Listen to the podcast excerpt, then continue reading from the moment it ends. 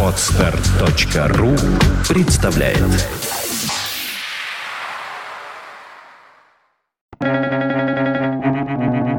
Свободное радио Компьюлента Для каждого предусмотрен его личный конец света. Хенрик Ягодинский.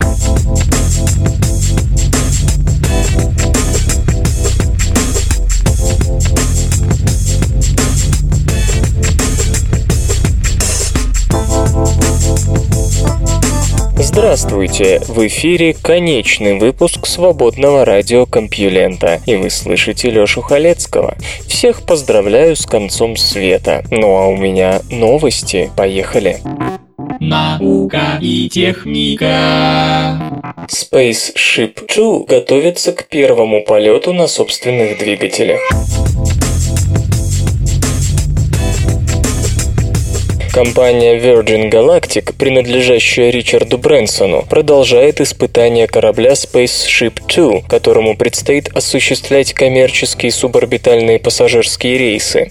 Тестирование систем Spaceship Two происходит по нарастающей программе. На сегодня аппарат совершил ряд полетов в сцепке с самолетом-носителем White Knight 2, а также более 20 спусков в самостоятельном планировании. Как сообщили в Virgin Galactic, на этой неделе Spaceship Two осуществит первый планирующий полет с установленными на борту двигателями, топливными баками и тепловой защитой. Несмотря на то, что силовые установки не запускались, нынешний старт стал одним из важнейших этапов программы подготовки к коммерческой эксплуатации. Конструкторы намерены провести еще как минимум два полета Spaceship Two в самостоятельном планировании, после чего настанет время решающего испытания – старта с включенными двигателями. Он намечен на начало весны 2013 года года.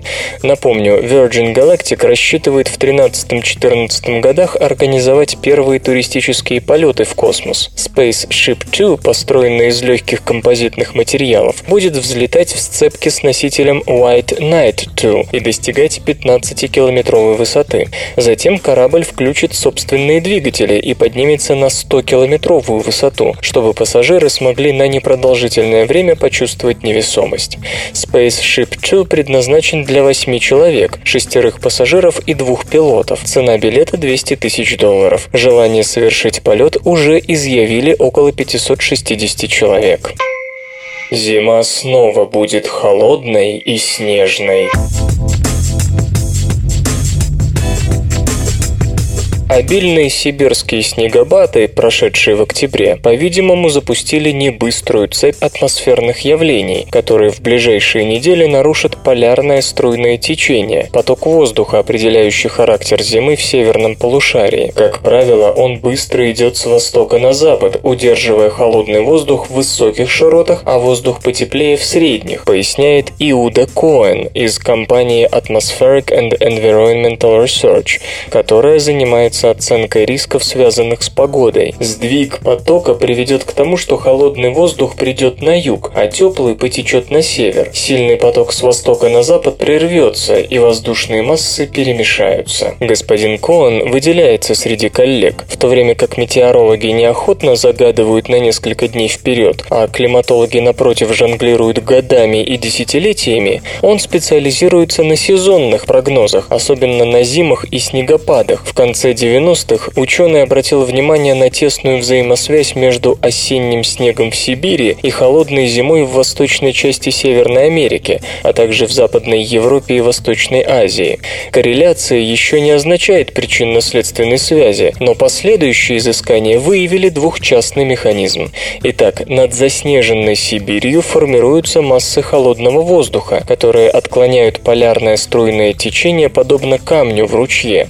Поток начинает сильно извиваться, перебрасывая холодный воздух, обычно запертый в Арктике, на юг. После этого в дело вступает вторая часть. Энергия, вырабатываемая волнообразным север-юг движением потока, передается вверх, в стратосферу, и в конечном счете собирается за полярным кругом, нагревая Арктику. Потепление Арктики ослабляет течение, ведь свою силу оно приобретает благодаря резкому перепаду давления между средними и высокими широтами. Замедляясь, весь поток снова начинает извиваться, и юг получает очередную порцию холодного воздуха.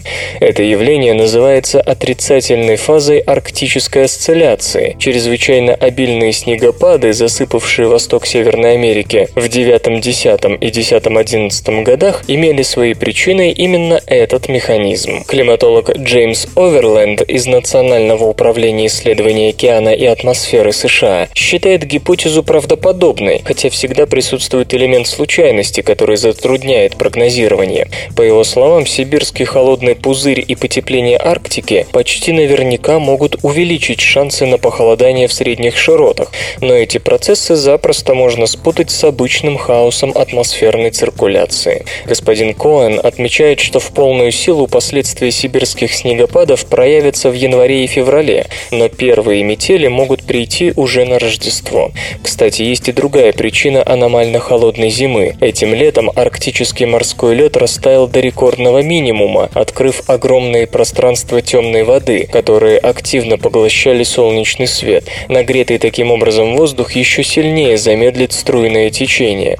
Эта связь пока не доказана, но, отмечает Джен Фрэнсис из Университета Раджерса, если этой зимой будет зарегистрировано много экстремумов, связанных с высокой амплитудой струйного течения, это станет еще одним доказательством правоты гипотезы. Ну а пока намного лучше понята связь таяния морского льда с арктическим климатом. В теплом воздухе больше влаги, и открытая вода испаряется активнее, чем замороженная. В результате часть влажной воздушной массы идет на юг и становится причиной октябрьских метелей в Сибири. А лед тает почему? Потому что Арктика активнее прочих регионов Земли реагирует на антропогенное глобальное потепление. Андерсоновская локализация света продемонстрирована экспериментально. Андерсоновская локализация – явление, возникающее при распространении волн в среде с большим количеством пространственных неоднородностей. Когда беспорядок или концентрация дефектов превосходит определенный пороговый уровень, распространение бегущих волн становится невозможным из-за многократного рассеяния и интерференции рассеянных волн. В результате колебания приобретают характер стоячей волны, локализованной в ограниченной области пространства. В центрах локализации Андерсона. Эта теория была предложена теперь уже Нобелевским лауреатом Филиппом Андерсоном в 1958 году для объяснения явлений диффузии света в мутных средах, например, в молоке. Однако до сих пор андерсоновскую локализацию удалось наблюдать только на бумаге. И вот теперь физики из университетов Тюриха, Швейцария и Констанца, Германия, впервые экспериментально продемонстрировали это явление. Как оказалось, оно возможно в средах гораздо гораздо более мутных, чем молоко. Другими словами, явление возникает только в том случае, когда расстояние между любыми двумя соседними дефектами приблизительно равно длине волны света. Результаты работы освещены журналом Nature Photonics. Физики изучали диффузию света в очень сильно рассеивающих средах. Чтобы визуализировать ожидаемое явление, пришлось сделать фотографии с интервалом менее 1 миллиардной секунды, даже меньше 1 одной наносекунды. В результате проделанной работы с помощью полученных изображений высокого разрешения ученые смогли наконец-то продемонстрировать миру реальность такого явления, как андерсоновская локализация света, который в данном случае терял способность распространяться в среде через 4 миллиардные доли секунды, превращаясь внутри нее в стоячую локализованную волну. До сих пор наибольшая трудность практической реализации андерсоновской локализации заключалась в предварительном предварительном расчете предсказаний необходимых характеристик локализованных состояний, таких как критическая концентрация дефектов. Теперь же, благодаря успешному эксперименту немецких и швейцарских физиков, теоретические модели можно будет значительно уточнить, что поможет скорейшему развитию этой области физики. Андерсоновская локализация волн – это общее явление, которое характерно для любых волн в сильно рассеивающих средах, и оно имеет немалое практическое практическое значение. Кроме прочего, явление описывает переход между проводящим и изолирующим состояниями в материалах. Софт и безопасность. Новый троян заставляет гуглофоны рассылать смс-спам. Компания CloudMark предупреждает о появлении вредоносной программы Spam Soldier, инфицирующей устройство под управлением операционной системы Android.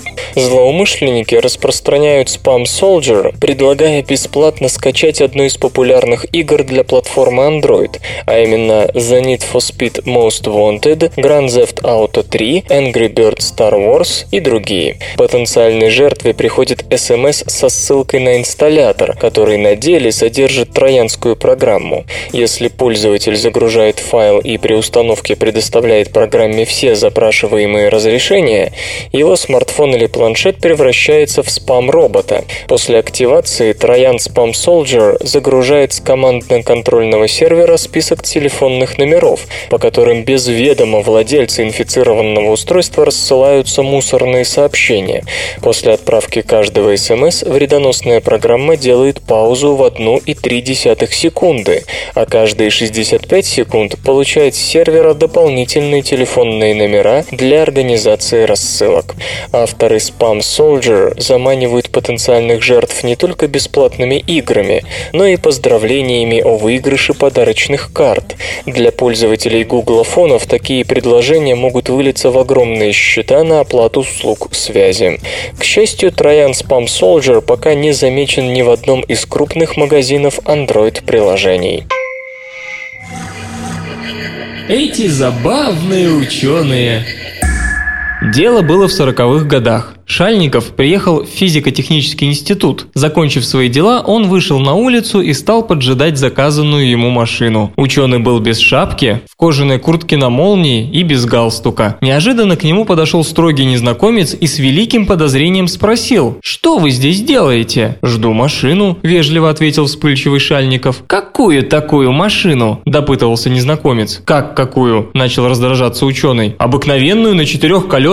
«Тогда пройдемте со мной!» – заорал незнакомец, вцепившись Шальникову в руку. И члена-корреспондента Академии наук СССР арестовала охрана физико-технического института, заподозрив его в шпионаже в пользу иностранной разведки.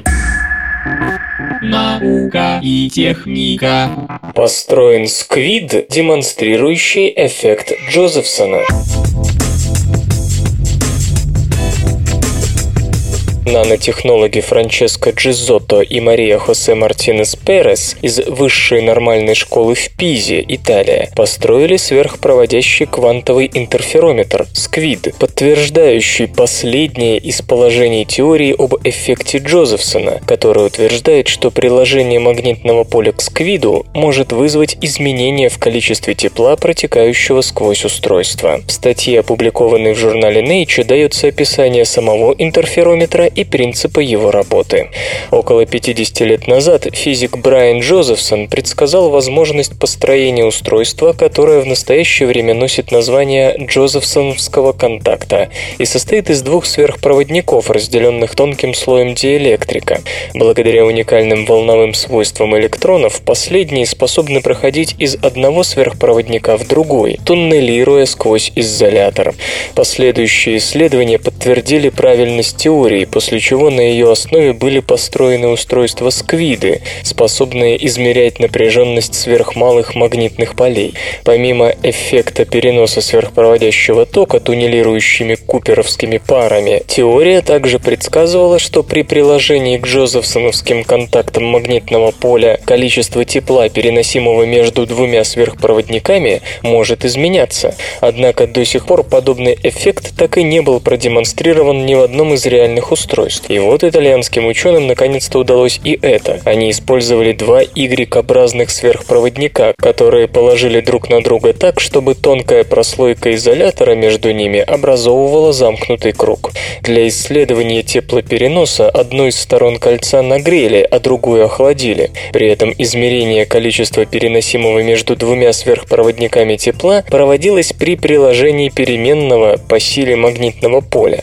В своих экспериментах ученые ученые действительно наблюдали зависимость количества переносимого тепла с одной стороны сквида на другую от силы приложенного магнитного поля. В некоторых случаях вообще наблюдался обратный перенос тепла от холодной стороны сквида к более теплой. Исследователи считают, что изменения в тепловом потоке вызываются изменениями магнитного поля из-за разницы квантовых фаз между двумя сверхпроводниками. Изменения в силе магнитного поля могут приводить как к суммированию волновых функций двух сверхпроводников и увеличению теплового потока, так и к вычитанию волновых функций с обязательным уменьшением теплообмена. Получены первые результаты анализа крупного калифорнийского метеорита.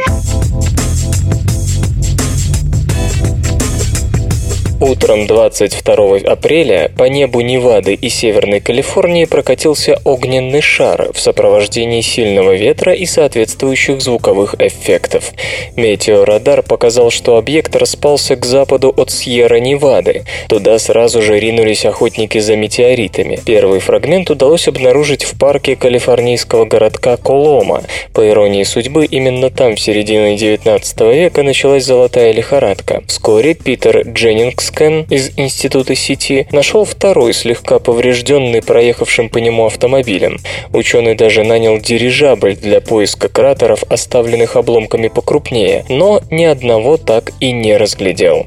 За несколько месяцев было собрано 77 кусков общей массой около килограмма. Три из них успели подобрать до того, как в этой местности разразились проливные дожди. Это трио и попало в центр внимания исследователей. Международная группа выяснила, что это наиболее примитивный материал ранней Солнечной системы – углеродистый хондрит. Считается, что метеориты именно такого типа доставили воду на новорожденную Землю, хотя сейчас на них приходится менее 3% метеоритов. Образец, а его назвали Саттер-Милом в честь лесопилки Джона Саттера, где в 1848 году были впервые найдено калифорнийское золото, принадлежит к классу CM, который особенно богат органическими соединениями соединениями. Цин Джу Инь и его коллеги из Калифорнийского университета в Дэвисе обнаружили, что метеорит, содержащий не менее 78 химических элементов, был порожден пылью и газом, вращавшимися вокруг юного Солнца 4 миллиарда 567 миллионов лет назад. Что случилось потом, сказать сложно. Очевидно, Саттер-Милл был частью большого астероида, но в то же время он включает посторонние образования, подобно тому, как в тарелке с тушеной говядиной наряду наряду с мясом вам могут попадаться кусочки моркови и лука. Речь, конечно же, идет об рекчии, то есть включениях материала других объектов, врезавшихся в астероид. Одно из таких столкновений выбило нашего героя из родного небесного тела, после чего тот болтался в космосе примерно 50 тысяч лет, судя по следам воздействия космического излучения. Потом упал в Калифорнии. Кстати, это самый большой метеорит со времен знаменитого Суданского 2008 года, тоже хорошо изучен изученного. И тот, и другой имели около 4 метров в поперечнике, но Саттер Милл падал вдвое быстрее, примерно на скорости 29 км в секунду. Ничего подобного земным ученым еще не доводилось видеть, это рекорд. Он распался на высоте 48 километров с энергией, эквивалентной 4 килотоннам тротила. Его траектория намекает на очень необычную вытянутую орбиту. Только один космический гость, который упал в 2009 году в Дании, шел по схожему пути пути. Оба, скорее всего, относятся к семейству астероидов Эулалия, которые вращаются между Марсом и Юпитером, трижды облетая Солнце за один юпитерианский год. Сближаясь с поясом астероидов, Юпитер может сбить несколько объектов с орбиты, отправив их в сторону Солнца. Возможно, именно это и произошло с Сатурмиллом. Распространенность Брекчии говорит о том, что астероиды из этого семейства бывали биты чаще, чем нам казалось. Еще больше ответов мы получим, когда канал аналогичному астероиду подлетит японский зонд Хаябуса-2. Встреча назначена на 18 год. Проливает ли серебро свет на секреты сверхпроводимости? Допируя серебро оксисульфидом висмута, висмут 4О4 сера 3, представляющий собой слоистый материал, исследователи из Института физики твердого тела Китайской академии наук сделали вывод о том, что сверхпроводимость, присущая этому материалу, является его собственным свойством, а не привносится какими-либо примесями. Может быть, так оно и есть, но логика, заложенная в это исследование, вызывает некоторое недоумение. Судите сами. Благодаря открытию первых купратных сверхпроводников, переходящих в сверхпроводящее состояние при относительно высоких температурах, среди материаловедов 90-х стало модным искать так называемые высокотемпературные сверхпроводники, способные обретать сверхпроводящее состояние хотя бы при температуре жидкого азота 77 кельвинов.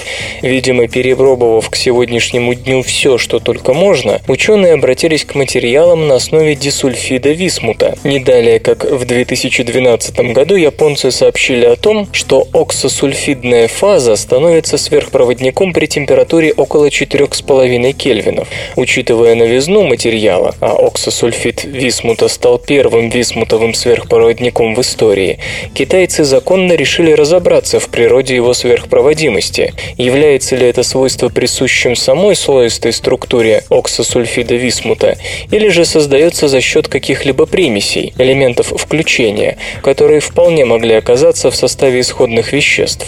Для этого был получен набор оксосульфидов висмута с разным уровнем допирования последнего атомами серебра. Продукты охарактеризовали методом рентгеновской дифракции, подтвердившей замещение в кристаллической решетке исходного материала атомов висмута серебром. Сразу же вызывает недоумение выбор допанта. Почему серебро? Почему не ртуть, не медь, не мышьяк, наконец? Много ли они могут привести примеров допирования сверхпроводником серебром с каким-либо положительным результатом? Нам такие примеры неизвестны. Дальнейшие эксперименты вполне ожидаемо показали, что свойство сверхпроводимости буквальным образом подавляется при добавлении все больших количеств серебра, а потом и вовсе исчезает. Вывод. В процессе допирования происходит изменение электронной структуры, которая негативно сказывается на свойстве сверхпроводимости. Вывод вполне логичен и напрямую следует из наблюдений, но его стоило бы уточнить. При допировании серебром происходит негативное изменение электронной структуры, несовместимое со сверхпроводимостью. К сожалению, китайские авторы намеренно опускают в своем выводе уточнение про серебро, что как бы дает им право сделать следующее умозаключение. На этом основании можно утверждать, что сверхпроводимость оксисульфида висмута является внутренним свойством самого материала и не обусловливается присутствием каких-либо примесей. То есть из одного частного случая неудачного допирования, которое не отменяет возможности существования примесей и в их допированном серебром оксосульфиде висмута, делается максимально общий вывод о природе сверхпроводимости во всем материале. У массовых убийств долгая история.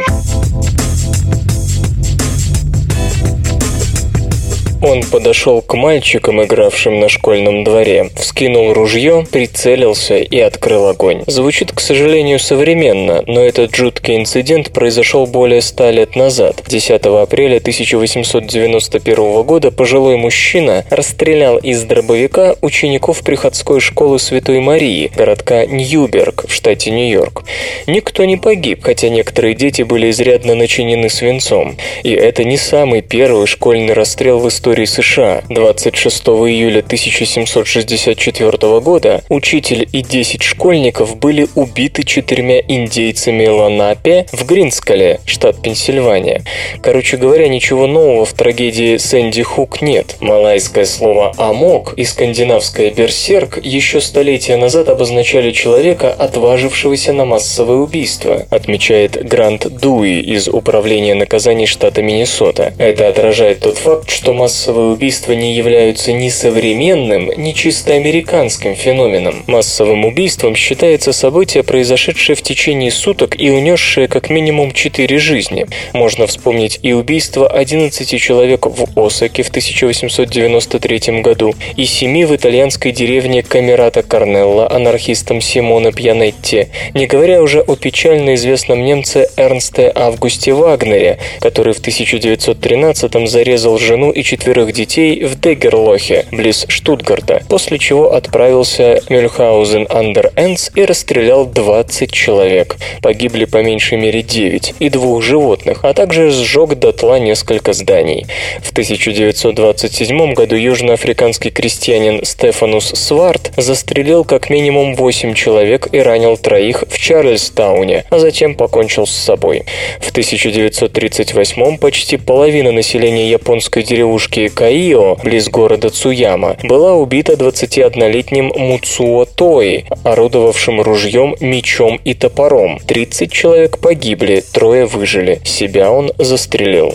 С 1954 по 1957 констебль Уильям Уэнок дважды набрасывался на жителей бельгийского Конго, уничтожив в общей сложности 57 человек. Сначала он зарубил топором 21 человека, затем застрелил еще 10 мужчин, 8 женщин и 8 детей, прикончил топором 6 мужчин, сжег двух женщин и ребенка, а 15-летнюю девочку задушил. Можно вспомнить и события недавних лет. В 1987 году в Хангерфорде, Англия, любитель огнестрельного оружия Майкл Райан застрелил 16 и ранил 15 человек, после чего покончил с собой. В 1996 в Порт-Артуре, Австралия, 28-летний Мартин Брайант убил 35 и ранил 21 человека, обезврежен полицией. В том же году 43-летний Томас Гамильтон застрелил 17 и ранил 15 работников и учеников начальной школы шотландского Данблейна, а потом направил дуло себе в рот. В число погибших едва ли не попал восьмилетний Энди Маррей, который впоследствии стал сильнейшим шотландским теннисистом мира. Вместе со своим десятилетним братом Джейми он спрятался под партой. США в 20 веке пережили две волны массовых убийств в 20-х, 30-х и 40-х, 50-х. Об этом господин Дуи пишет в книге «История массовых убийств США», в которой анализирует 909 происшествий, случившихся с 1900 по 1999 год. По его словам, в 20-х-30-х это были в основном семейные преступления и уголовные разборки, которые освещались тогда не очень охотно, ну, впрочем, как и сегодня. Напротив, с середины 60-х по середину 90-х участились случаи расстрелов в общественных местах.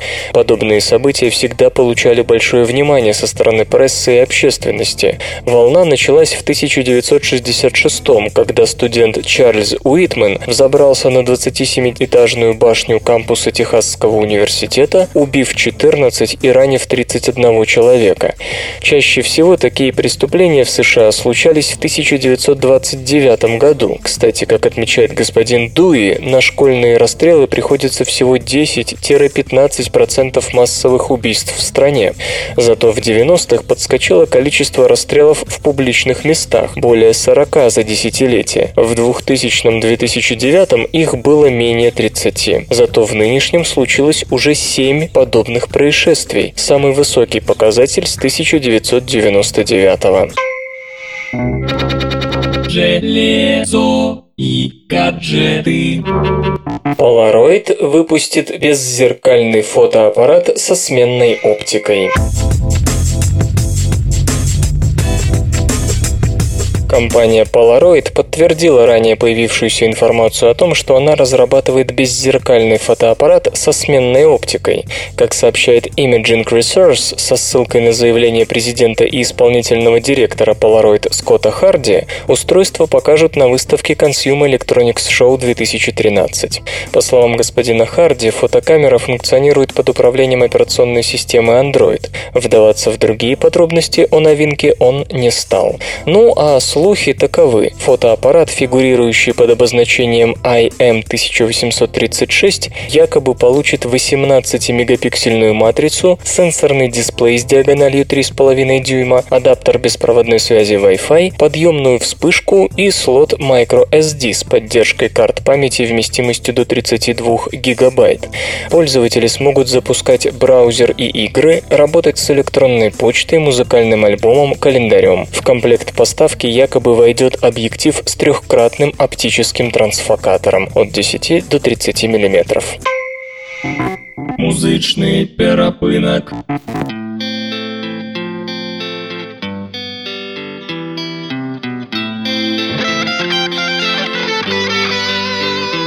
Сегодня в эфире свободного радиокомпьюлента Шубин Бенд, а получать эстетическое удовольствие мы будем от песни «Конец света». Ты меня призвала к ответу. Ты меня подняла с кровати. Ты сказала конец света И что я во всем виноват это не жизнь, а капец. Это конец дома один. Света Это не жизнь, а капец. Это конец дома один. А я пришел с работы уставший А ты вошла в мою дверь без стука кто из нас пострадавший? Поскорей бы конец звука. Это не жизнь, а капец. Это конец дома один. Света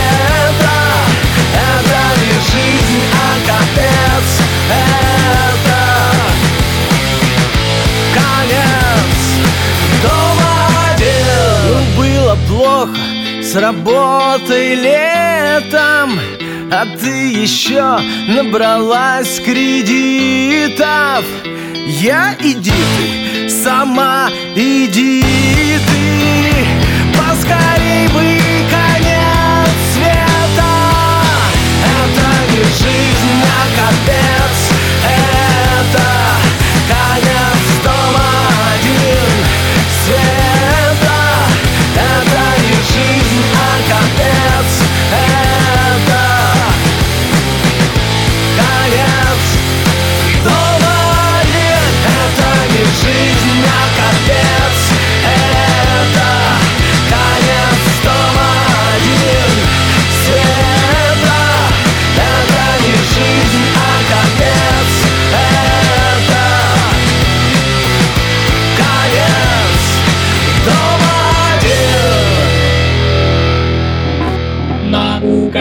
Наука и техника. Челюсти мегапираньи сильнее, чем у тиранозавра.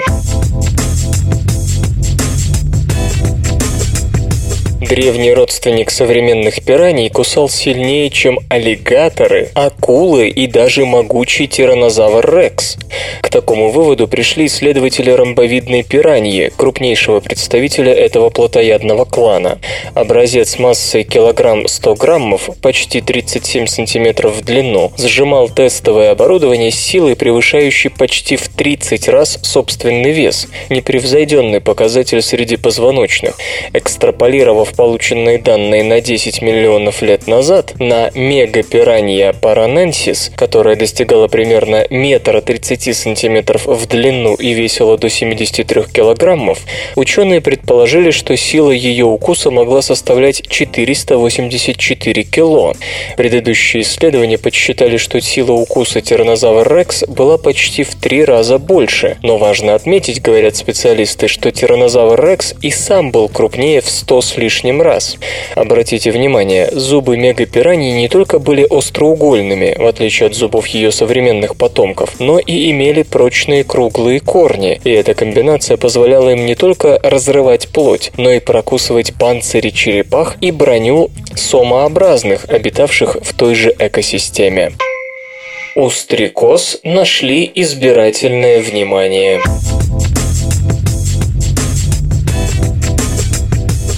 Психологии есть понятие избирательного выборочного внимания, под которым подразумевается способность концентрироваться на каком-то одном элементе сложного раздражителя и пренебрегать остальными. Например, когда теннисист собирается отбить летящий к нему мяч, это самое избирательное внимание работает у него на полную катушку. До некоторых пор считалось, что способность выделять одну цель или один фактор из нескольких есть свойство сугубо человеческого мозга мозга. Затем избирательное внимание обнаружили у приматов. Наконец, в статье, опубликованной в Current Biology, исследователи из Университета Аделаиды, Австралия, сообщают, что они зафиксировали феномен и у стрекоз.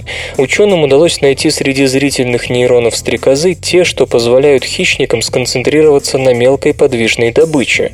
И сигнал, который эти нейроны испускали, включал механизм конкурентной избирательности, когда все ресурсы направлялись на то, чтобы выследить конкретный объект.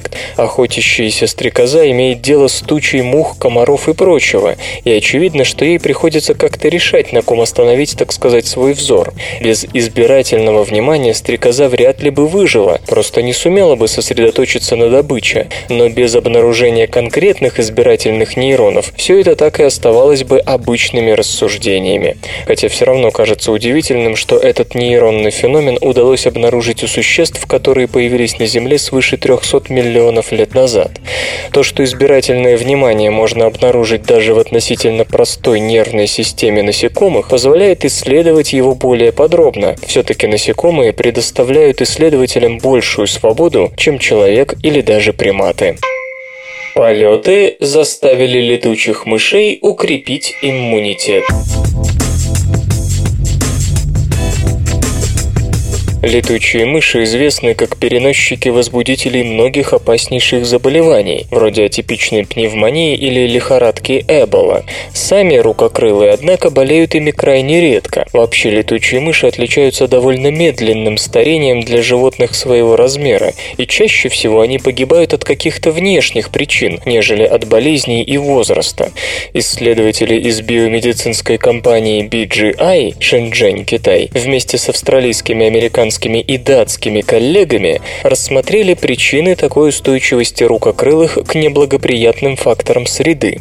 Просканировав геномы ночницы Меотис давидии и летучей лисицы Pteropus alecto, ученые выяснили, что в геноме у рукокрылых, в отличие от других млекопитающих, чрезвычайно важны гены, контролирующие иммунный ответ, такие как ген транскрипционного фактора NFKB. Кроме того, рукокрылые оказались обладателями обладателями увеличенного числа генов, отвечающих за ремонт ДНК, за обнаружение и ликвидацию генетических повреждений. Причем эти изменения возникли 88 миллионов лет назад, то есть именно тогда, когда предки летучих мышей поднялись в воздух. Ни у каких других зверей такой мощной защиты от самых разных стрессов, по словам исследователей, нет. Объяснить это можно тем, что в полете рукокрылые тратят очень много энергии. В целом за день летучая мышь расходует в 20 раз больше ресурсов, чем другое животное такого же размера. Столь интенсивный обмен веществ чреват важным побочным эффектом. Сгорание питательных веществ производит много агрессивных кислородных радикалов.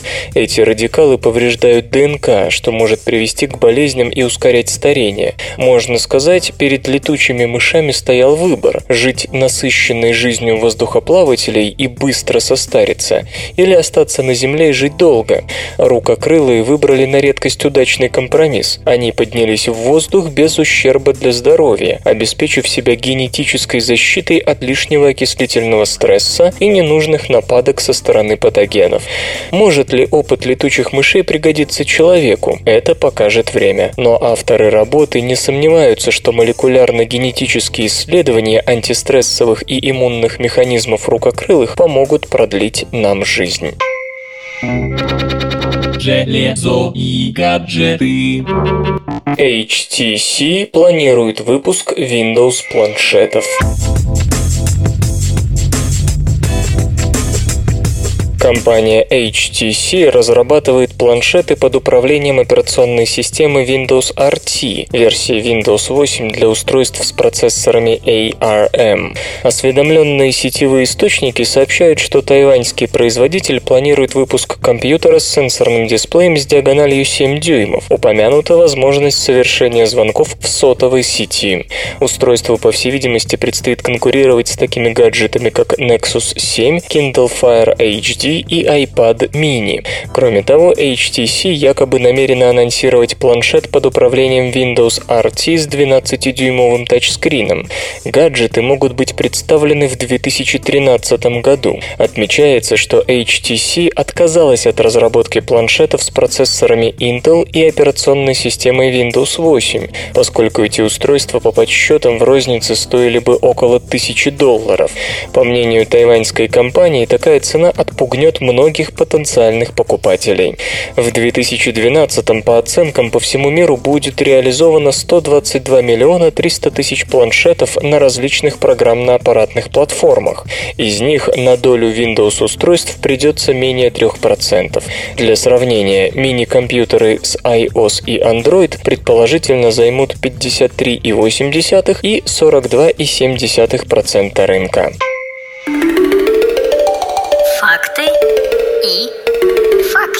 Знаете ли вы, что изучив ДНК 365 образцов культурного и дикого картофеля из Южной Америки, американские и шотландские ботаники пришли к выводу, что современный картофель произошел из одного района на юге Перу и, скорее всего, от дикого вида Соланом букасовии, названного в честь русского ботаника и селекционера Сергея Михайловича Букасова. Наука и техника. Как почувствовать себя в чужом теле? В лаборатории Икеи магистратуры системного дизайна при Токийском столичном университете разрабатывается программно-аппаратный комплекс, позволяющий буквально почувствовать себя другим человеком. Экспериментальная система состоит из моторизированного кресла, способного двигаться в различных направлениях и вибрировать с определенной интенсивностью, специальных площадок для ступней с электроприводом, 3D-дисплея и вентиляторов. Комплекс позволяет имитировать такие чувства, как зрение, слух, обоняние и осязание, а также вестибулярные ощущения. Через специальные очки пользователь получает стереоскопическую картинку. Звук выводится через наушники. Вентиляторы воссоздают дуновение ветра и, кроме того, служат для распространения запахов. Кресло отвечает за изменение положения тела в пространстве. Система по задумке разработчиков дает возможность примерить на себя ощущения другого человека, к примеру, спортсмена во время забега на короткую дистанцию или посетителя оранжереи. Не исключено, что в перспективе разработка позволит совершать виртуальные туристические прогулки. Мерцание генов определяет рост эмбриона. Во время развития эмбриона его органы должны соответствовать размеру тела и размеру друг друга. Понятно, что один позвонок не должен обгонять своих соседей и становиться размером с весь позвоночник. То есть в растущем эмбрионе происходит постоянное масштабирование частей тела, от самых мелких до самых крупных. Как это происходит, удалось увидеть ученым из Европейской лаборатории молекулярной биологии. Исследователи брали зародышевые клетки мышей на самых ранних стадиях развития развития, метили гены так, чтобы за кодируемыми ими белками можно было следить во флуоресцентный микроскоп, после чего наблюдали в реальном времени за ростом клеток и их генетической активностью. Как и ожидалось, были замечены волнообразные или осциллирующие изменения активности генов. То есть, условно говоря, ген или группа генов начинал активность у заднего края псевдозародыша. Затем эта активность затухала и появлялась в соседнем переднем участке. Получалась флуоресцентная волна, которую можно было наблюдать в микроскоп. О существовании таких волн генетической активности исследователи знают давно. Считается, что именно такая осцилляция генов, такая форма временной их активности лежит в основе правильного формирования органа. То есть эта волна определяет, когда начать формироваться, допустим, позвоночной трубке, когда сердцу и так далее.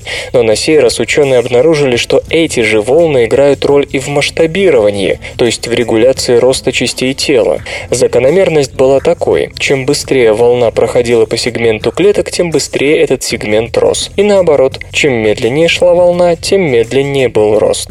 То же самое можно распространить на весь организм. Чем быстрее по нему бегут генетические волны, тем крупнее будет животное. Причем этот эффект наблюдается не только у позвоночных, но и у некоторых видов насекомых. Это говорит о том, что такие волны, по-видимому, представляют собой какой-то универсальный процесс, происходящий при эмбриональном развитии, возможно, любого организма. Впрочем, молекулярные детали генетических осцилляций и то, через что они влияют на рост, еще предстоит выяснить.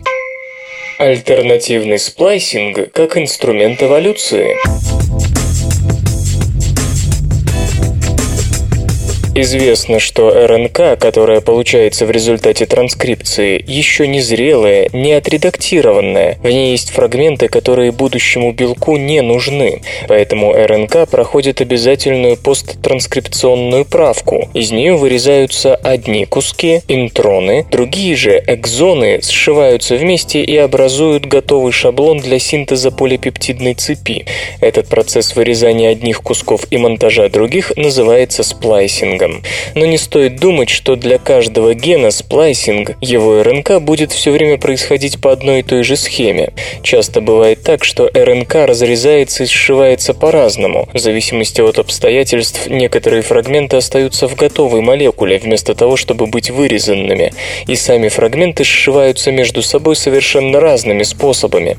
Такой альтернативный сплайсинг позволяет создавать великое множество вариантов белка, оставаясь при этом в рамках одного одного гена, не занимая дополнительную территорию на ДНК. Некоторые белки, например, человеческий нейрексин, благодаря альтернативному сплайсингу существуют едва ли не в тысячах форм. Функции этих вариантов могут различаться довольно сильно. Например, если полноразмерный фактор транскрипции активирует какие-то гены, то его укороченный в результате альтернативного сплайсинга фрагмент, наоборот, подавляет активность тех же самых генов. При этом наука только в последнее время время начала осознавать, насколько огромную роль играет альтернативный сплайсинг в живых системах. В 2008 году исследователи из Массачусетского технологического института проанализировали РНК из 10 видов тканей человека, и оказалось, что РНК почти от каждого гена претерпевает альтернативный сплайсинг. Более того, именно за счет альтернативного сплайсинга и формируются различия между тканями. В новом исследовании та же команда ученых решила выяснить, как отличаются отличается сплайсинг между разными видами животных. Были взяты образцы ткани у нескольких видов млекопитающих – макака резус, крыса, мышь и корова, и у курицы. У каждого вида анализировали 9 типов ткани – мозг, кишечник, сердце, почки, печень, легкие, скелетные мышцы, селезенка и семенники. При этом отдельно оценивалась активность генов, то есть набор черновых РНК, и активность сплайсинга, то есть набор разных форм одной и той же РНК ДНК. В статье, опубликованной в журнале Science, авторы сообщают, что характер активности генов в одних и тех же тканях был примерно одинаков, независимо от того, какому виду они принадлежали, что вполне понятно. Каждая ткань имеет свои уникальные особенности, отличающие, например, мышечную клетку от нейрона. И чтобы эти особенности появились, нужен определенный набор генов, и эти гены будут работать в любом организме, будь то мышь или курица.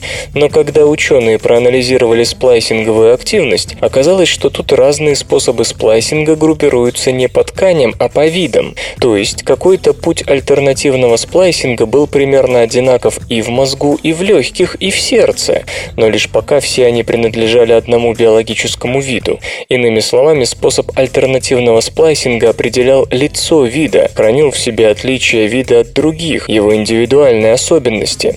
Это тоже в целом понятно, если говорить о приспособлении вида к среде, то альтернативный сплайсинг – это удобный, пластичный и быстрый механизм адаптации. Альтернативный сплайсинг часто затрагивает те участки белка, которые подвергаются фосфорилированию, а модификация фосфатными остатками – один из основных способов изменить активность белка. То есть альтернативный сплайсинг, влияя на наличие сайтов для модификации, может вмешаться в распределение белка в клетке, в его участие в сигнальных путях и в результате привести к перестройке всей молекулярной внутриклеточной кухни.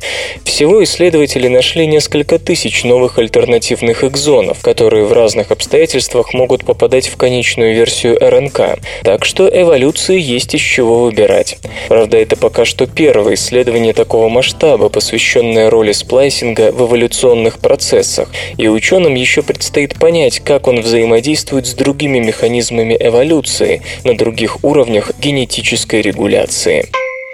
Эффект экстраординарного оптического прохождения получил дополнительное объяснение. Международная группа ученых, собранная под теплое крылышко Лейденского университета Нидерланды, поставила серию экспериментов, призванных пролить новый свет на оптический феномен, который известен как эффект экстраординарного оптического прохождения. Экстраординарное оптическое прохождение можно наблюдать, посветив на металлическую фольгу, в которой высверлены дырочки диаметром меньше длины волны падающего света. Несмотря на то, что в этом случае отверстие будут, очевидно, слишком малы для того, чтобы позволить свету пройти сквозь металлическую фольгу. Именно это все-таки и происходит. Феномен всегда объяснялся особенностями поведения поверхностных плазмонов, представляющих собой согласованные колебания электронов, которые происходят под действием падающего на них света, и не без основания, поскольку эффект экстраординарного оптического прохождения характерен лишь для металлической фольги, но не наблюдается в полимерных пленках. Свет вызывает вызывает возникновение согласованного движения потока электронов на поверхности металла. При появлении на пути потока дырки плазмоны ныряют в нее, вызывая свечение с обратной стороны фольги, которое воспринимается наблюдателем как исходный свет. Теория простая и разумная, но, к сожалению, как показали дальнейшие исследования, неполная. Одни только плазмоны никак не могли объяснить наблюдаемый феномен. Например, просверливание меньшего количества дырок, но большего размера размера, вплоть до единственной дырки, объем которой равен сумме объемов всех остальных, приводило к уменьшению светимости на обратной стороне фольги, в то время как изготовление более тонкой перфорированной фольги не влекло за собой ожидаемого увеличения светимости. Позже было показано, что более тонкий металл не позволяет проходить большому количеству света. Вместо этого наблюдается прямое возбуждение поверхностных электронов на обратной стороне фольги, проходящими сквозь нее фотонами, а это уже не экстраординарное оптическое прохождение. Все это в конечном итоге привело физиков к идее о том, что помимо плазмонов, влияние на величину экстраординарного оптического прохождения оказывают также квазицилиндрические волны, которые отражают изменения характера поведения электронов в области дырок. Единственное, что было не совсем ясно – процент вклада каждого из двух тип колебаний в общий эффект. Чтобы это выяснить, ученые просверлили отверстие отверстия в нескольких идентичных металлических пластинках. По горизонтали расстояния между ними немного варьировались, в то время как по вертикали сохранялись неизменными. Все пластинки облучались светом одной длины волны. При этом регистрировалось количество света, проходящего сквозь отверстия на разных пластинках, и полученные данные сравнивались. В результате ученые смогли измерить величину эффекта каждой из двух форм колебаний, оказываемую на количество света, излучаемого с противоположной стороны пластинки. Игры. Возрожденная Black Isle Studios разрабатывает постапокалиптическую RPG. Project V13 будет полностью переработан, сообщает компания Interplay. Об этом стоит сказать хотя бы потому, что за этим рабочим названием долгое время скрывался проект Fallout Online. Годы напролет Interplay пыталась профинансировать проект, безуспешно судилась с Bethesda, которая получила право на бренд Fallout MMO и занималась массой других дел, не имевших отношения к игропроизводству. В августе выяснилось, что на рынок компьютеров компьютерных и видеоигр возвращается один из самых знаменитых брендов – студия Black Isle, Fallout, Icewind Dale и, конечно же, Planescape Torment. Вот чем мы обязаны людям, которые работали в этой компании. Возрожденная девелоперская единица займется переделкой проекта V13, который теперь описывается как олдскульная постапокалиптическая стратегическая ролевая игра. По тону ясно, что денег на разработку у них опять нет. Поэтому, вдохновившись успехом успехом многих Kickstarter проектов, Black Isle начала сбор средств. Правда, не на Kickstarter, а на собственном сайте. Важно понимать, что новая Black Isle не имеет ничего общего со старой командой. Ключевые сотрудники давно покинули Interplay, которая в последнее время вообще бог весть чем занимается. Но если все-таки случится чудо, то вот что нас ждет в самом-самом первом приближении. Создание собственного персонажа и места жительства в постапокалиптическом мире, индивидуальные квесты, поиск соратников, стратегическое управление ресурсами и строительство базы. Свободное радио Компьюлента.